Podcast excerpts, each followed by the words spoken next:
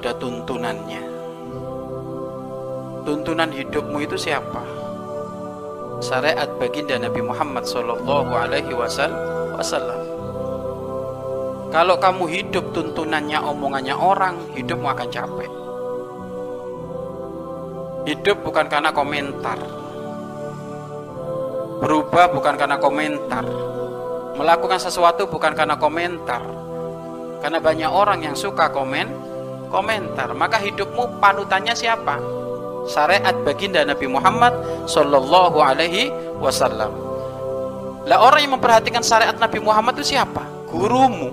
Maka hidupmu itu panutannya adalah guru, gurumu.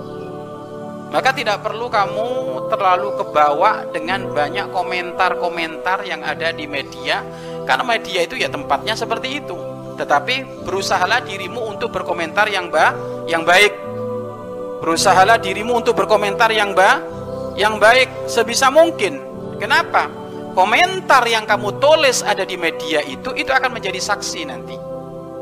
Sehingga kata Habib Abdullah bin Muhammad Baharun, "Uktub syai'an mayungkiduka amamallah tulis sesuatu yang menjadikan kamu selamat di hadapan Allah maka kalau kamu menggunakan media maka tulis kalimat-kalimat yang menjadikan nanti itu saksi kemuliaan bagimu bukan saksi kehinaan bagimu maka hidup gak usah ngurusi komen komentar hidup terserah namanya orang hidup di di dunia maya, di dunia media ya seperti itu. Maka nggak usah diiku, diikuti.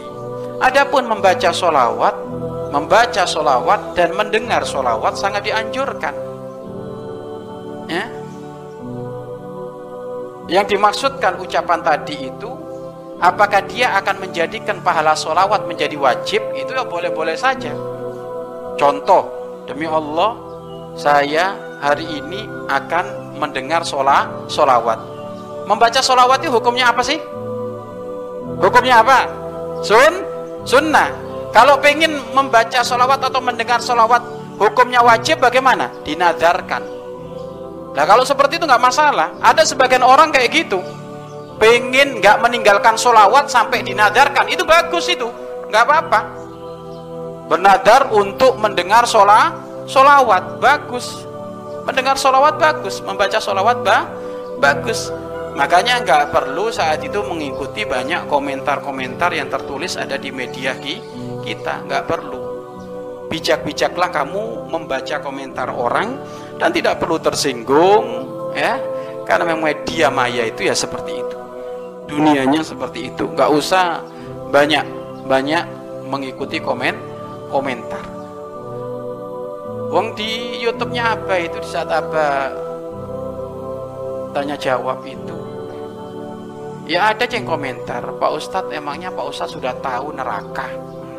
Ya ngapain di, mau di, di, di anu kalau kamu ngikutin ngikutin omongan receh kayak gitu ya kamu receh ya kan anjing menggonggong kafilah berlalu kamu itu kafilah sebuah kafilah kamu bukan anjing yang ikut menggonggong gitu kamu itu kafilah kafilah itu apa? Penuh dengan kewibawaan. Obrolannya adalah obrolan mul mulia. Makanya ini hati-hati, wahai santri, ya, gonjeng itu obrolan murahan, receh.